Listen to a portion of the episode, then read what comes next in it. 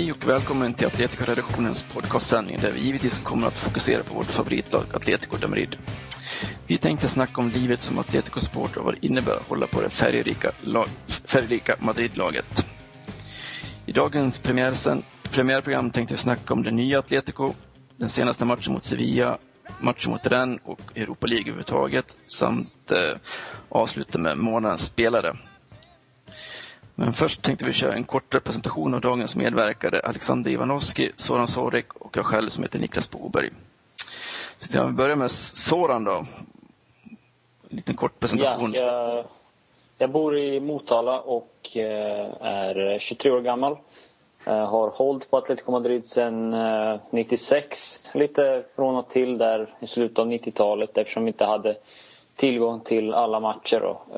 det blev lite bättre med Viasat som började sända matcherna. Och eh, väldigt bra när TV4 tog över rättigheterna. Sedan dess eh, så har internet kommit också och det har blivit mycket lättare att följa laget. Eh, nu så består en dag av typ eh, på morgonen vaknar man upp, Atletico Madrid första man kollar. Och eh, ja, under hela dagen så följer man vad som händer förutom när man är i skola eller när man jobbar. Ja, det låter välbekant. Det är ungefär samma upplägg som för en annan. Alexander då?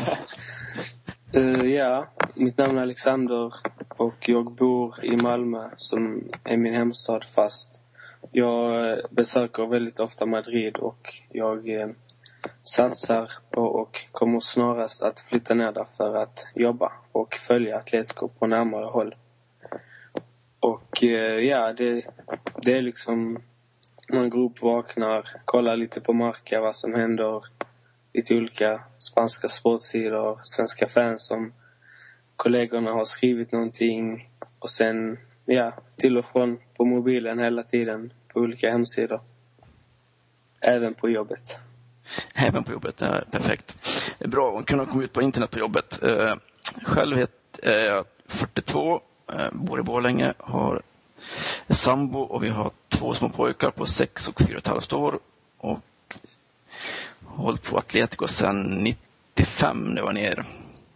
95, 96, våren 96 var jag ner till Madrid och besökte Vicente Calderon för första gången. Som då var en väldigt sliten arena.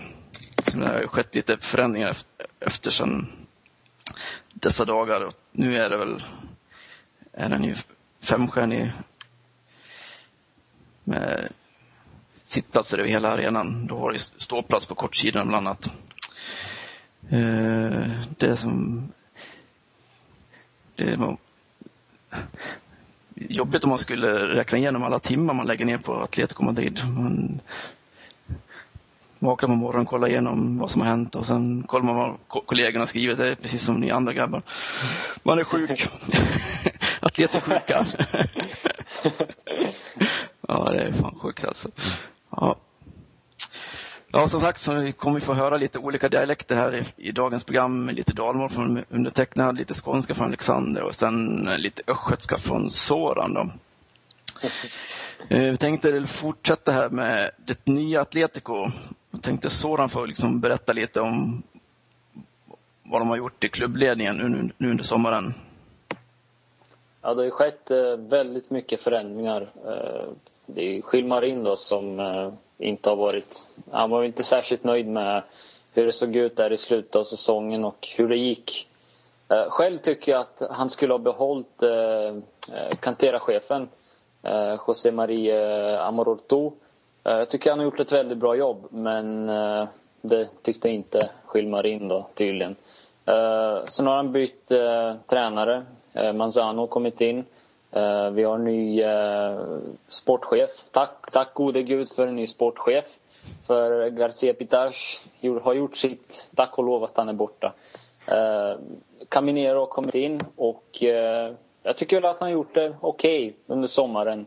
Det var inte så lätt att ersätta Agüero men han ersatte honom ändå med Radamel Falcao som är en riktig målskytt. Eh, när man tittar på laget, lag, hela, hur laget är uppbyggt nu så försöker vi spela lite mer eh, passningsspel, ja, inte lite mer, betydligt mycket mer passningsspel, försöker ha ett eget spel, en egen identitet med många nya spelare. Ja, det kan man säga liksom, eh, det som var lite negativt på, under transferperioden det var att flera värvningar blev klara så pass sent. Kunageiro, han, den övergången drog ut på tiden och sen drog det ut på tiden att få in en ersättare också. Så det, det störde liksom helt klart uppladdningen men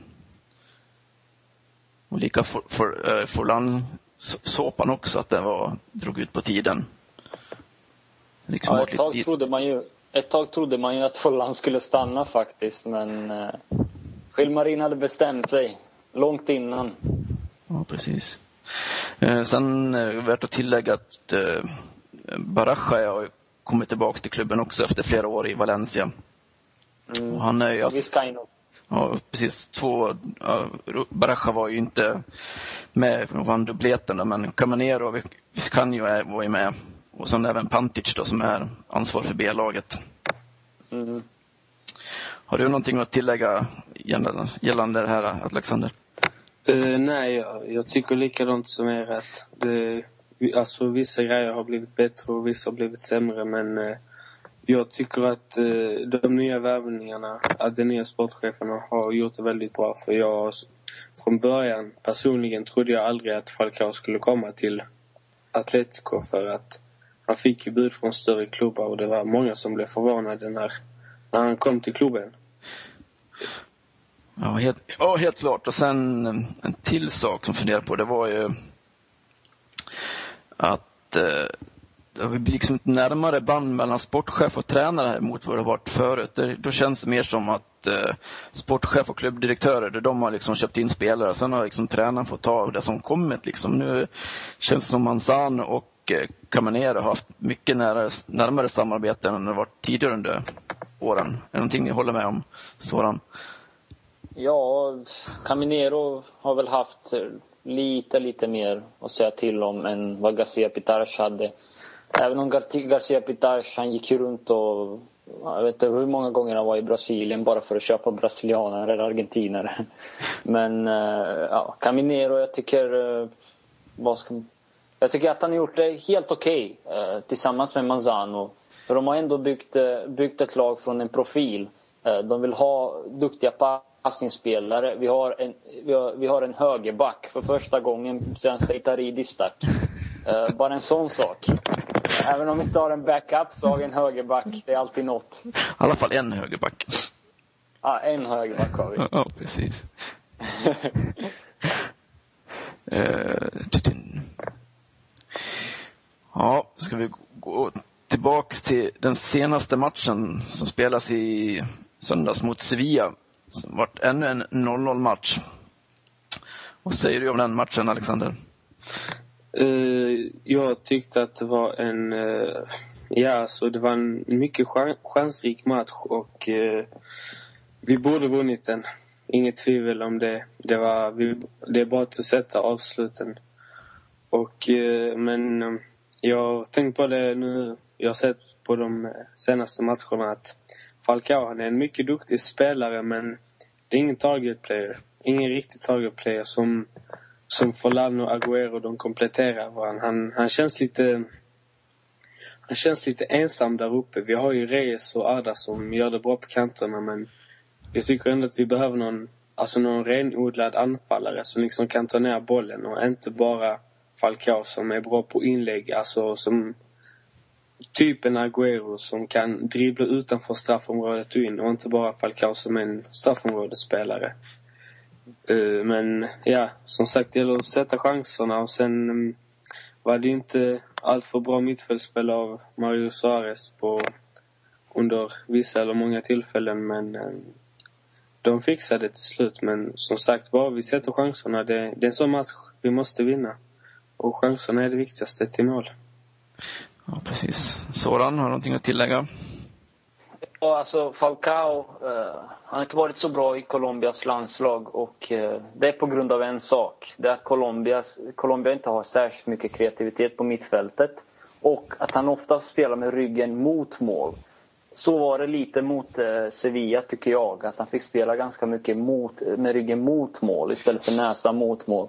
Han är mycket farligare när han får komma in i fart. Det har ni säkert märkt hur han eh, kastar sig in, kommer, springer i djupet. Han är väldigt farlig i djupet. Eh, I Porto hade han Ulk och Varela på kanterna. Även James Rodriguez. Men där, det, det är renodlade ytterforwards. Det är inte yttermittfältare utan det är ytterforwards som gärna viker in. Som eh, gärna spelar in bollen på marken. Inte, inte så mycket inlägg för det sköter mest eh, ytterbackarna i Porto. Det gjorde de då. Eh, matchen i sig tycker jag Atletico borde ha vunnit. Vi hade våra chanser. Uh, Reyes chans där, första halvlek, det där måste man göra mål på. Det, det går inte att missa. Uh, samtidigt så tar vi ändå en poäng. Uh, det kunde blivit noll med tanke på vilka lägen Sevilla hade där i början av andra halvlek. Så jag är inte nöjd med en poäng, men det kunde blivit noll. Ja, precis. För, ja, Sevilla var ju riktigt bra i första kvarten, andra halvlek där. Då var vi riktigt illa ute. Då vi kom ju knappt att gå över halva plan där, utan det var ja, ständig press från Sevilla som verkligen flyttade upp sina positioner från knappt haft någonting i första halvlek. Då hade de typ en nick på en hörna tror jag som var, det var deras enda målchans. Ja, det var det, det, var det första. Det ja. var det, för, det enda som de gjorde i första halvlek. Ja. Sen gör Courtois en riktigt bra räddning på eh, Del, Del Morals eh, friläge sen. Ja. Uh, ja, det blir, det blir ju matchavgörande. Ja, precis. Plus räddningen på, var det Navas också som hade ett bra skott in i boxen? Ja. Det intressanta är ju hur Courtois går ut eh, när Manu del Moral kommer helt fri. För Manu del Moral får en lite dålig touch där, eh, sista touchen innan han eh, ska skjuta. Ja. Så man får, han får nästan jaga ikapp bollen. Så Courtois läser det och tajmar väldigt, väldigt bra tycker jag. Ja, Courtois har varit ett utropstecken nu hela säsongsinledningen stort sett från han kom in och fick spela och tog över efter Joel då. Ja. Han är riktigt duktig faktiskt. Eh, Belg belgiska ligans bästa målvakt förra säsongen. Eh, när Genk vann eh, ligan och ja, det, det är en riktigt stor målvakt. Det är en målvakt för framtiden och det är synd att vi inte har någon köpklausul på honom för där har Chelsea bra backup till Krech vad har vi för, vad är det för kontrakt som, lånekontrakt som gäller? Är det en eller två säsonger? Det är en säsong är det, men en säsong. jag skulle, jag tror att man kan, för, jag skulle tro att han kanske förlänger en säsong till med tanke på Czech ska ju ingenstans, han är fortfarande, var han 30 år. Målvakter kan spela upp till 40 så. Ja, precis. Ja, jag, tror, jag, jag, jag har läst att uh, Chelsea vill uh, låna ut honom till uh, en Premier League-klubb. Eh, efter Atletico. Men jag vet inte, vi får se hur det blir i framtiden. Ja, precis. Ja, det, är, det är helt klart en lovande spelare. Eh, vad säger vi om eh, den kof, eller kortviftande Undiano Majenko då, som blåste för allt i nästan varenda närgång. Viftade med korten. Det var, sex, det var elva kort totalt tror jag. Jag var helt förvånad att det inte blev något rött kort. Ja, det var faktiskt 12 kort. Var det 12 kort till och med? Ja, det ser. Och 36 frisparkar. Ja, det var helt sjukt. Han lät... den, du, eh, på, den frågan har jag tyvärr inget svar på. Du får ursäkta mig. ja, den var... Alltså, det finns bara en bra domare i Spanien. Det tycker jag är Matteo Lajos. Jag tycker inte någon annan är bra i Spanien. Nej, jag kan... Ja, jag håller med dig helt där Soran. Matteo Lahossi är enda som kan, ja, han tillåter i alla fall fysiskt spel. Ja, den här Mundian Malenko alltså. Det enda han gör, det viftar med kort och han ska alltid blåsa frispark för allting. Det förstör rytmen, det förstör spelet tycker jag i alla fall. Och sen när han inte blåser, då blir det, då blir det chans för Sevilla istället.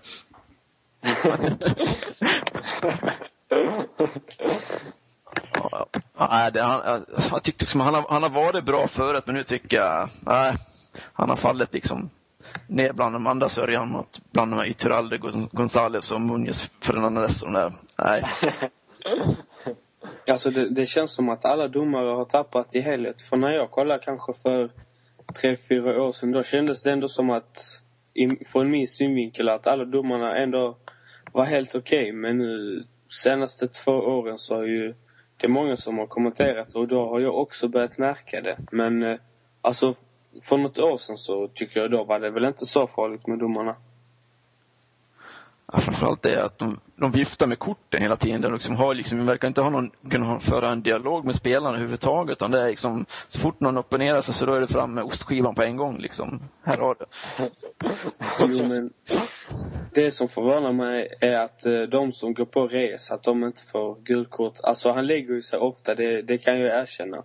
Men han blir faktiskt tagen många gånger på på ett oförtjänt sätt som ska leda till frispark eller gult kort eller både och.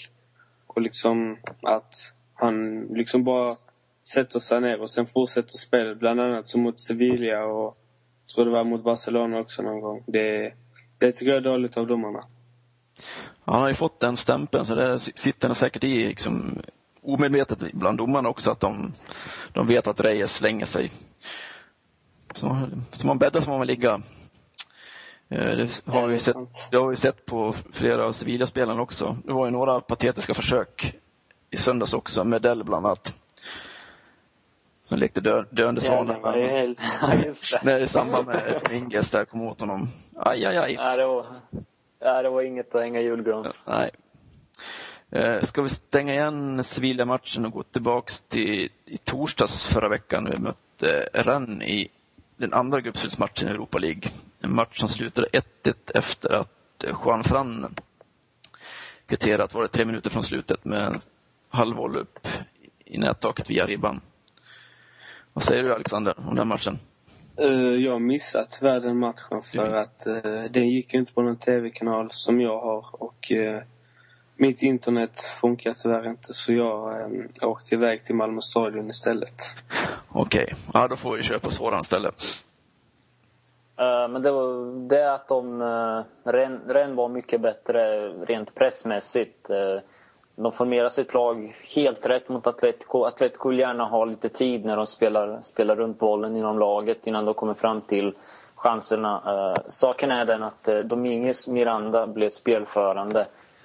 Det vill säga att press skar, av Diego, Mario och Eh, vem var det som spelade? Gabi va? Gabi, ja. Gabi var det.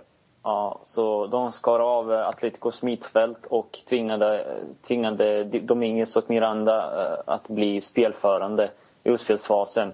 Eh, när vi väl kom förbi den pressen, för det gjorde vi några gånger i första halvlek då. Bland annat en gång när Peria kom förbi av en helt konstig anledning. Så skapade vi direkt chanser för det fanns en stor lucka mellan den där presslinjen och eh, ja, som, det, som det ska göra. Det är omöjligt att täcka varenda yta. Men när vi väl kom förbi den pressen, då skapade vi lite chanser. Eh, problemet var att vi inte kom förbi särskilt många gånger och eh, det ledde till att eh, bollinnehavet blev ganska jämnt ändå. Eh, jag tycker att Ren såg betydligt mycket mer eh, fysiskt förberedda ut och eh, trots att man eh, startade med eh, ja, sex startspelare, för fem var på bänken. En vila, Pitroipa, eh, Hadji till exempel. Ja, precis. Eh... halvlek så, ty så tycker jag vi började spela efter att eh, Montagno hade gjort det där drömmålet som visserligen var lite tur. Men ja. eh, generellt var det väl inget större intryck, gjorde det inget större intryck på mig spelmässigt. Men vi fick med oss en poäng och en poäng, det är guld värt på, på bortaplan mot den. Ja, framförallt i gruppspelet är det liksom, det är så få matcher så det finns inte, det finns liksom ingen plats för misstag. Varje poäng är liksom nödvändig där. Sen är det Celtic kan vi liksom, kan vi beta av den matchen också, så har vi betat av eh, Europa League. Eh, det är liksom ingen som tror... Celtic är inte vad det har varit om man säger så. Om man går tillbaka jämfört med den tiden när Henke Larsson var där. De var framme i Uefa Cup-finalen. Så långt kommer inte årets upplaga av Celtic ta sig utan de har ju inne i en generationsväxling har ett mycket yngre lag än de haft på slutet. Generellt så har de ett, eh, generellt så har de ett lag som är betydligt sämre än det, än det som, spe, som Henke Larsson spelade i. Då var de ändå framme i Uefa Cup-final mot Porto för, eh, vad var det, 2004 var det 2003. Ja, de är, håller inte alls samma nivå som de gjort då. Även Glasgow Rangers har ju tappat i kvalitet de också. Det vet väl alla Malmö-supportrar hur bra de är. ja, de, de, är inte dåliga precis, men de är inte vad de har varit, om man säger så. Nej, precis.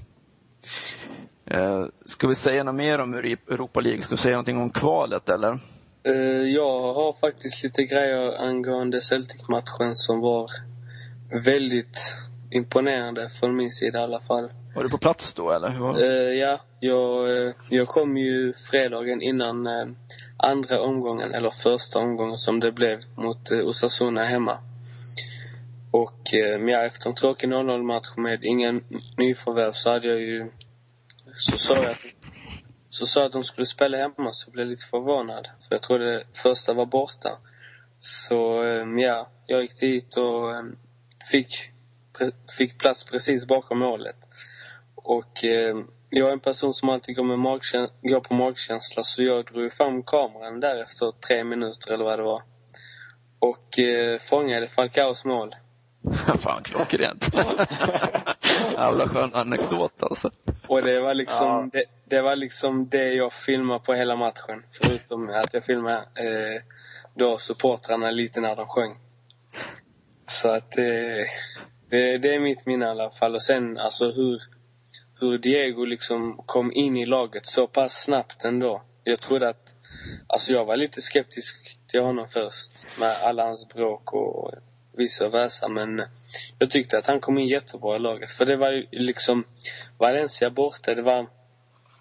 Om man ser till Falcaos spel mot Sevilla hemma så var de ganska lika. Så han fick ju spela med ryggen från mål och Atletico kom aldrig upp riktigt. Alltså inte, eh, alltså inte många gånger utan några gånger. Och då, då fick han ju lägen men han spelade med ryggen mot målet. Men detta var ju liksom hans match. Där han, där han fick komma rättvänd och ja. Så det, det var en av de, de bättre matcherna jag har, eh, jag har varit på.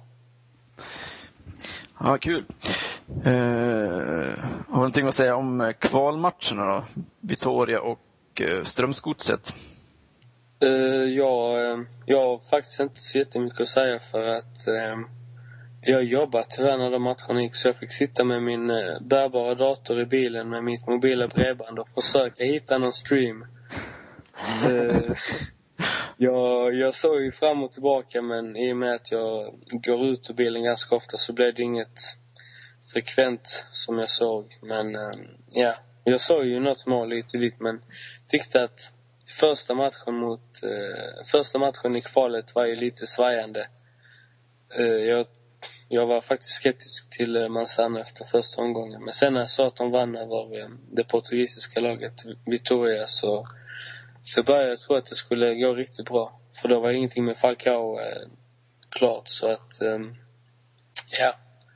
Han, det, han, det så... Falcao var klar men han var, var ju inte, de hann inte få in papperna va? Eh, nej, det var ju första matchen mot... Nej.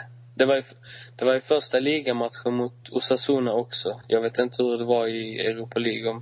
Det var väl där dagen efter eller dagen före. Jag vet inte Europa League då? Han, han, var, han var klar var han. Eh, det, det står ju på... De visade det på storbildsskärmarna i, på Vicente Calderon när eh, Atletico var med 2-0 mot eh, Ja, halvtidsvilan där visade man de bilderna ja, Ja, så ble, sen blev det officiellt då på, på nätet.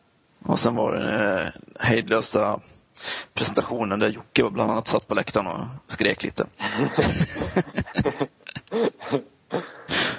ja, det är kul. Ja, 40 eh, miljoners mannen eh, Radamel Falcao. Han, han har gjort, vad blir det nu? Ett mål mot Celtic och tre mot Racing och två mot Sporting va? Japp. Han gjorde väl tre mot Sporting också? Nej, Nej två. Ja, han, gjorde, han har gjort fler men han har ju målen blev underkända?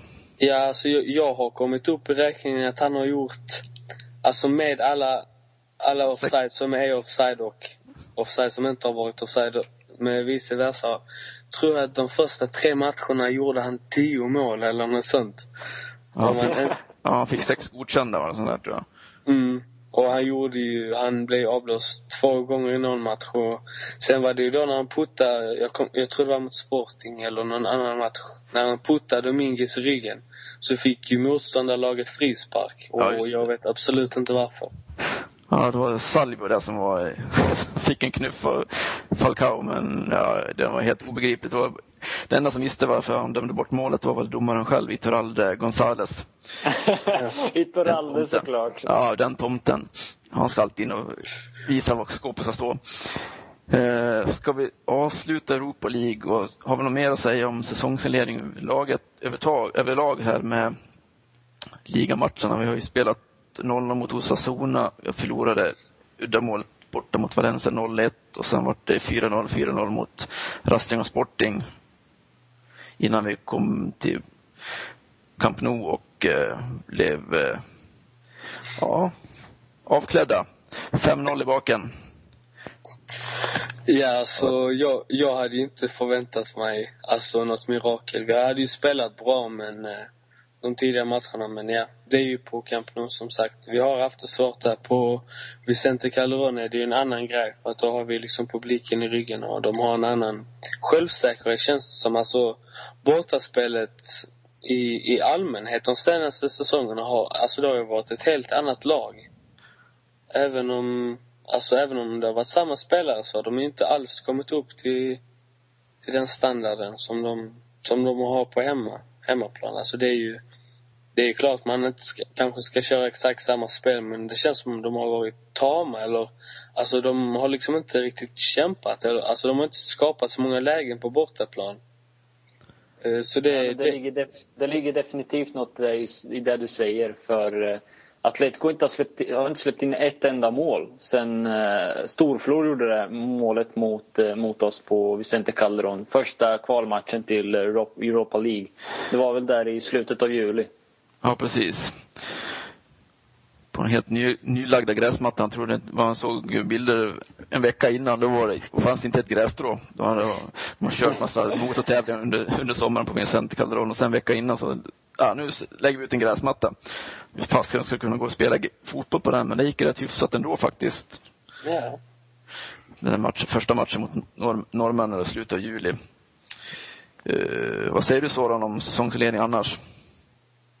Uh, den matchen jag är mest nöjd med, det är väl kanske den där mot eh, uh, Victoria Gimares på bortaplan. Där tycker jag vi spelade vår bästa fotboll. Uh, rent generellt. Uh, fina vändningar i spelet, bra passningsspel. Även om de hade... De var inte särskilt bra defensivt, men uh, Atletico skapade väldigt många chanser och gjorde det på bortaplan. Så jag tycker kanske att den är kanske lite den mest imponerande matchen på något vis. Eh, sen då såklart 4-0, 4-0 var väl... Det var bra men eh, sen så åkte vi på 5-0. Men jag tycker inte laget... Eh, jag tycker inte Manzano gick ut med det bästa laget för jag tyckte det var väldigt konstig upp, uppställning och eh, ja, jag tyckte att vi, vi, vi gav upp matchen innan den började. Så, så kände jag. Ja, framförallt efter Barcelona gjorde första målet så var det liksom, kastade de in handduken. Det var liksom inte match längre sen. Det var liksom kattens lek med råttan hela, hela vägen in mot slutsignalen. Det var frågan hur ja. många mål Barcelona skulle göra. Hur pass alltså, förnedrade Atletico skulle bli. Alltså jag förstår inte hans laguttagning i den matchen. Alltså han bänkade väl Dominguez och så var det... Filippe no... också. Ja, Filippe. Alltså det är helt...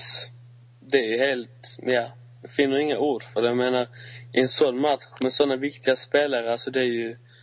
Det är ju tjänstefel nästan på det alltså. Som jag, jag såg ju någon skrev på forumet att eh, han hade gjort likadant i Sevilla. Så att han liksom sätter in skorna och ja, vi har förlorat. Skitsamma liksom. Det, det känns som att, ja, han, att han verkligen inte trodde på laget i den matchen.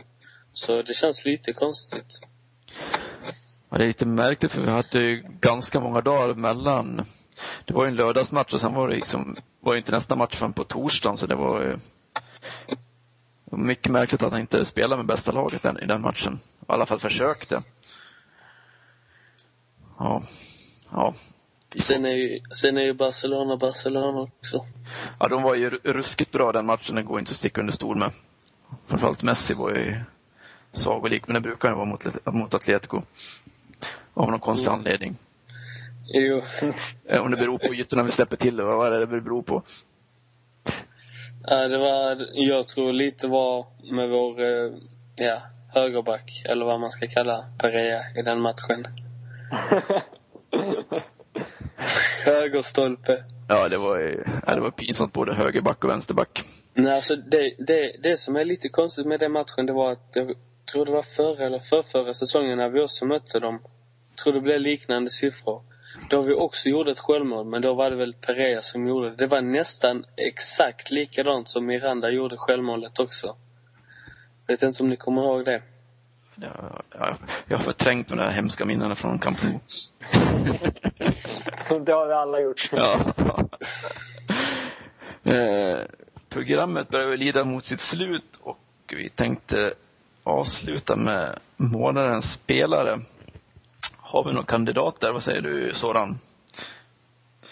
Ja, jag skulle säga, det står väl mellan eh, kanske Courtois, Falcao har ändå gjort Atleticos mål så att säga och eh, ja, Diego har väl gjort det ganska bra. Eh, Silvio skulle säkert vara där om han inte var skadad och eh, ja, det är väl de. Och Dominguez möjligtvis.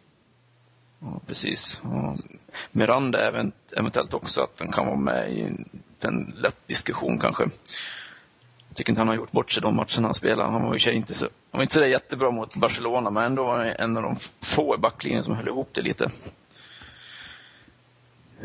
Han var faktiskt bra mot, eh, mot Rennes var han bra. Ja, det var han riktigt bra. Så jag var faktiskt lite förvånad att han inte fick spela mot Sevilla, utan Godin kom tillbaka igen. Men Godin skötte sig med den äran. Han var helt okej. Okay. Han hade väl någon eh, tokbrytning där som kändes liksom lite hasardartad. Eh, vad säger du Alexander, har du någonting, kandid- några andra kandidater till månadens spelare eller har du någon, har du någon egen vinnare? Eh, alltså, de, de tre spelarna som jag verkligen tänker på, de, de tävlar fortfarande. Det är ju Courtois och så är det Diego och så är det ju Falcao, tycker jag. Sen alltså, jag vet inte riktigt. För mig kan jag inte säga månadens spelare för att alla gör det liksom bra på, på sin position. Men om jag skulle ta en från varje lag så är det ju Courtois, Dominguez, Diego och Falcao. Okej. Okay. Ja, vi kan vi, kanske vi kan lämna det till uh, våra eventuella lyssnare att skriva i kommentatorsfältet vem som ska bli månadens spelare så får vi, kan vi skriva en separat artikel om det senare. Med de orden så avslutar vi det första premiärprogrammet av Atletico-redaktionens podcastsändning och uh, säger väl hej då så länge. Eller vad säger ni grabbar? Ja. Hej då. Hej då. hej då och Abba